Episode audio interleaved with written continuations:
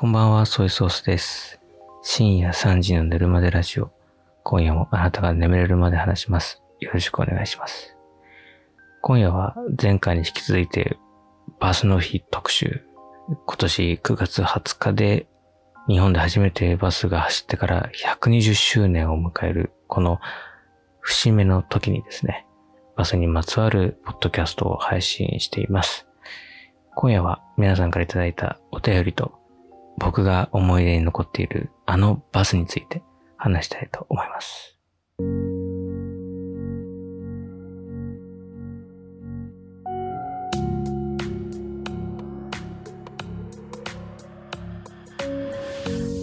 先日急遽募集したバスにまつわる思い出のお便りをいただきましたのでご紹介させていただきたいと思います。ありがとうございます。ペンネーム、ケールさん、20代女性の方。ソソさん、はじめまして。はじめまして。中高と路線バスを使っていました。地元の学生ばかりなので、学生同士で座席の奪い合いで、座れないとじっとスマホで LINE 漫画を読んで我慢していました。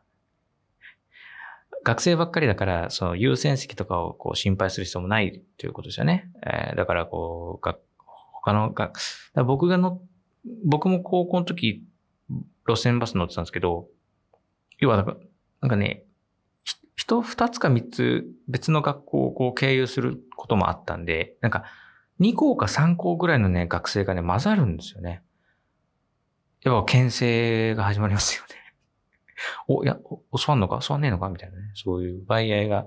熾烈な戦いがありますよね。やっぱりね。うん。やっぱこれが学生時代の一番熱い戦いって言われてますよ。えーやっぱりこう、人生をかけた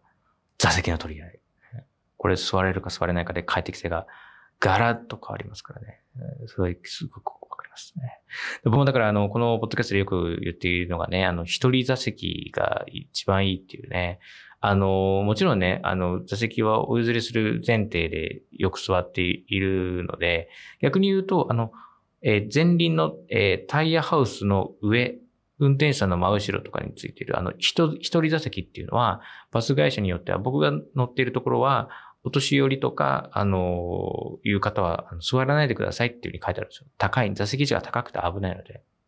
逆に言うと、裏を返せば若者が積極的に乗っていくべき座席っていうことなんで、僕はもうそこに率先して、バッ毎朝そこに、ジャッとこう、もう、 Suica をピッてタッチしたと、ピッてタッチしたそのままもう体重の移動はもう運転手の真後ろなのあの一人座席のところに向いてますから、もう流れるようにさっえーで、あの足掛けの、あの座席のあの登るステップのところにあの、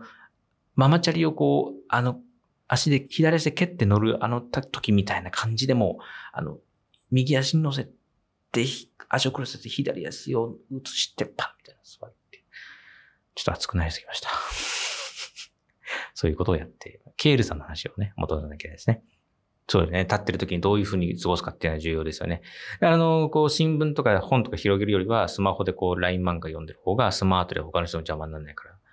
スマートですよね。えー、ありがとうございます。もう一つ、路線バスにまつわるお話。えー、ナナシーさん、20代女性の方です。ありがとうございます。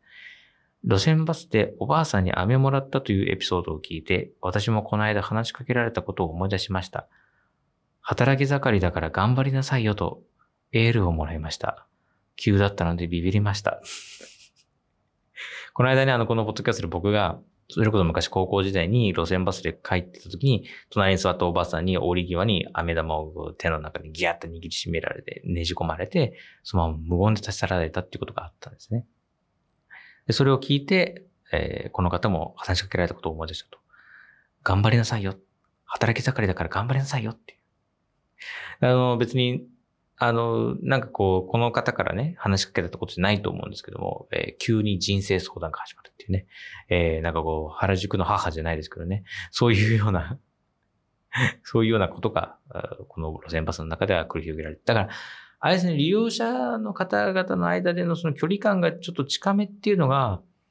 もしかすると他のその公共交通機関、電車とかに比べると多いかもしれないですね。まあ電車はもう本当に、車両もね、8両、10両、15両とかっていうでっかいですから、そのいっぺんに乗る人数もすごく多くて、こう、やっぱ人数が多いし、出入りも激しいですからね。なかなかその、なんか、目の前の人と話すっていう感じにはならないですけど、まあバスってね、あの、大体、えー、70人程度らしいんです、定員がね。で、その中で70人っていうのは、まあ、立ちの、立って乗ってる人数も含めて70なんで、パンパンになるシチュエーションを除くと、まあ、ね、結構ね、2、30人でこう、空席ができてる感じだと2、30人っていうくらいなんで、そのぐらいの規模感で一緒に乗り合わせた人とっていうとなると、結構会話になる確率は高いのかもしれないですね。えー、あとその優先席も、やっぱその進行方向に対して、えー、なんていうの、垂、垂直っていうか、あの横を向いて座ってるじゃないですか。だから、立って、えー、釣り革に捕まって立ったりとかすると、結構目が合うっていうかね、いうのは確かにありますよね。ありがとうございます。そして最後、えー、もう一つ。えー、匿名希望の方、40代女性の方です。初めて修学旅行に行った時のバスガイドさんがお綺麗な方で憧れた思い出があります。バスというとバスガイドさんのイメージです。ありがとうございます。路線バスではなくて、こちらはバスガイドさんがいるってことは、サロンバスっていうんですか？でっかい大型のバスで修学旅行に行った時に、バスガイドさんね、僕もいましたね、バスガイドさん。高校の時沖縄に修学旅行行った時にバスガイドさんが沖縄の歴史とかを喋ってくれましたね。確か覚えてますね。うん。そっか。確かにね、あの、憧れますよね。男なら多分運転手さん。で、女の子ならその女性のパスガイドさんが綺麗で、よく流暢に喋ってたりすると、ちょっとこう、いいなって思ったりするっていうね。まあ、その混ぜた男だったらそっちにまたちょっと目が行く可能性ありますけど、そういう目で見ちゃいけないですよね。本当にね。運転手さんがかっこいいっていうね。でも、女性の運転手さんも本当路線バスでよく見ますよ。本当に地元、自分がよく乗ってる路線でも、女性の方の運転手さんが結構多い、あの、当たる確率が結構ね、2割ぐらいかな。うん、5回に1回ぐらいは女性のような感覚。いや、週に1回ぐらいはそれ女性の方のバスに乗るっていうイメージですよね。うん。ありがとうございます。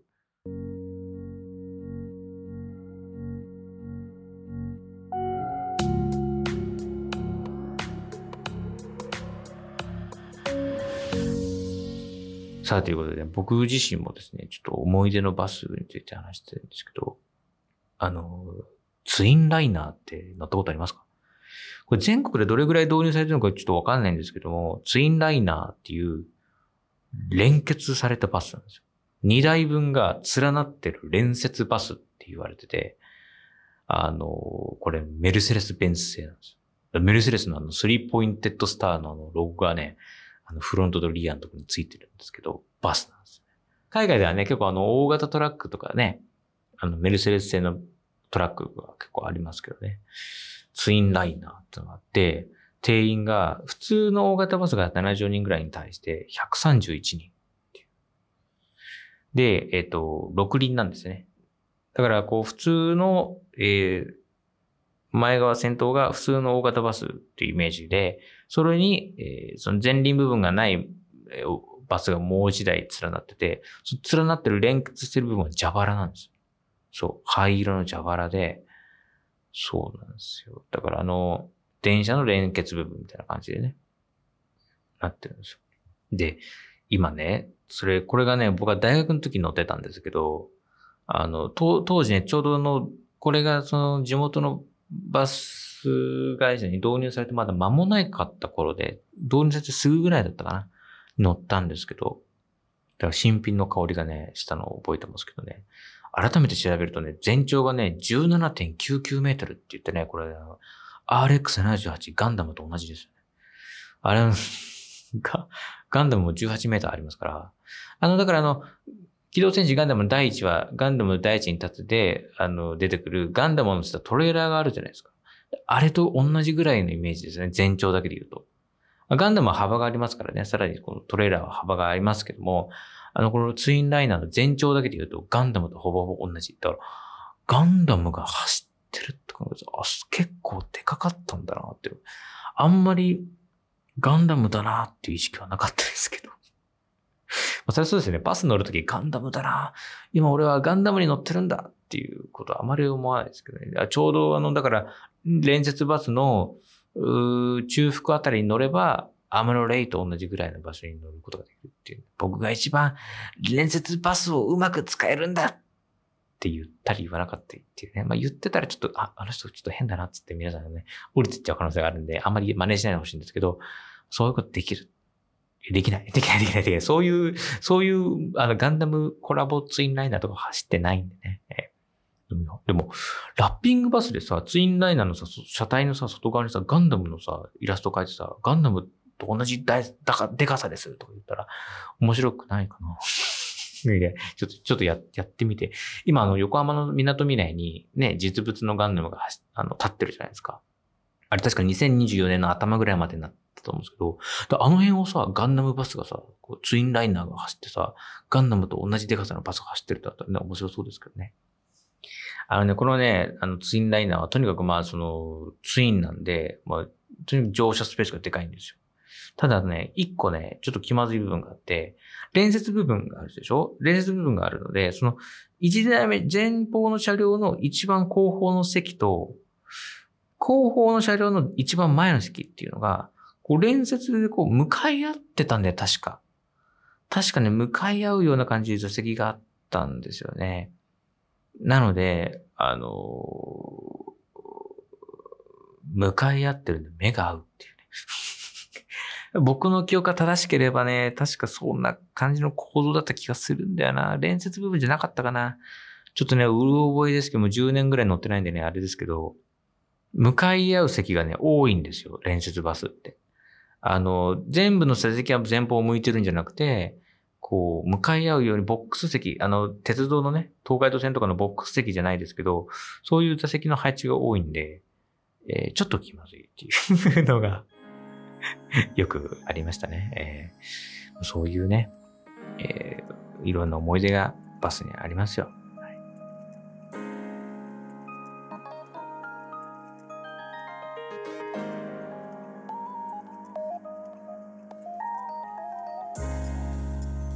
このポッドキャストは皆様からメッセージを募集しています。概要欄に貼っているリンクからメッセージフォームに飛んでお気軽に投稿してください。また、X のハッシュタグは、寝るまでラジオ。寝るまでラジオとつけて感想などツイートしていただけるとありがたいです。よろしくお願いします。というわけでね、えー、ちょっとね、期限を設けていましたけども、引き続きね、えー、このポッドキャストを聞いて、バスにまつわる思い出とかバスにまつわるエピソードとかね、えー、こんな車両を乗ってみたいとかね、あったら、バスにまつわるエピソードとかおお手であったら、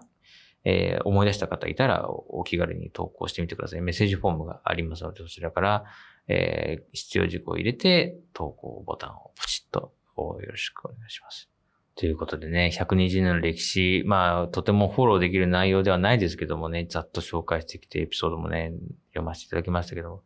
まあ、ほんと日々感謝ですね。本当に。あの、僕が使う路線の一つですね、こう山の中を登っていく路線があって、山の中走っていくバスがあって、まあ、タイトな道なんですよ。ほんとタイト。で、片側一車線で、対向車も本当にビンビン飛ばしてくるところで、カーブなんかも、いっぺんには曲がりきれなかったりとか、対向車線にはみ出すぐらいの勢いで曲がらないと通れないみたいな路線があるんですけども、そこをね、本当に巧みな技でね。で、結構ね、あの、ライン取りですね。ただそのコース、その車道のライン、どういう風に進んでいくかっていうライン取りっていうのはね、モータースポーツとか見てる方ならわかると思いますけど、そのライン取りもね、結構ね、あの、人によってまちまちでね、面白いんですよね。大回りでこう行く人もいれば、結構小刻みに、えー、結構何回かに分けてカーブを曲がっていく人もいれば、とかね、いろんなこうポジショニングがあって、こうライン取りで、こう対向車を聞き使いながら進んでいくっていうね、運転手の技をね、日々、えー、前輪の上の最前列の一人座席に座りながら見ています。結構あの、前方の乗り口すぐ前にある一人座席のところは、全面ガラス張りじゃないですか。だからよく前方のその運転の様子がもう、もうバッチリわかるわけですけど、あの、寝れないね。なんか、ハラハラしちゃって、寝れない。うん。だからそういう運転をね、やっぱりして、で、その中でもね、やっぱり遅れとかね、そういうプレッシャーの中で運転してくれている運転手さんたちにね、ぜひ日々感謝。ね。これがこう、120年続いたっていうことも日々、これはこうすごいことですよね。最後にですね、えー、公益社団法人日本バス協会会長清水一郎さんのコメントが出ていたんで、それをちょっとね、紹介したいと思いますよ。明治36年9月20日、日本で初めてのバスが京都の地を走って120年を迎えます。バス事業は少子高齢化の影響なので、もともと厳しい経営状況でしたが、新型コロナウイルス感染症により本当に苦しみました。路線バスはコロナ禍で4000億円もの赤字となり、これは10年や20年では取り戻せません。貸し切りバスも団体旅行が消失してしまい、まさにバス事業は戦後最大の危機を迎えました。さらに、人手不足、燃料高、バスは追い込まれています。バスがなければ子育て支援の推進といっても通学もできません。ピンチをチャンスと捉えて危機を乗り越えていかなければなりません。バスの最大の使命は安全の確保です。皆様から信頼されるバスであることを誓います。安全という原点に帰り、バスを夢のある産業にしたい。キャスレス化、EV バス、自動運転バスなど、皆様から喜ばれるバスを目指してまいります。今後もバスが走り続けていくことができますよう、皆様の応援をよろしくお願い申し上げます。ね、えー、睡眠学習という言葉ありますけどもね、皆さんこのポッドキャストを聞きながら、えー、眠りに入っていただくことでね、睡眠学習で、えー、脳の血は一本一本にしっかりとこのバスの歴史が 刻み込まれたかと思いますね、えー、そんな時間になったら幸いです。それでは皆さん、今夜はこの辺です。おやすみなさい。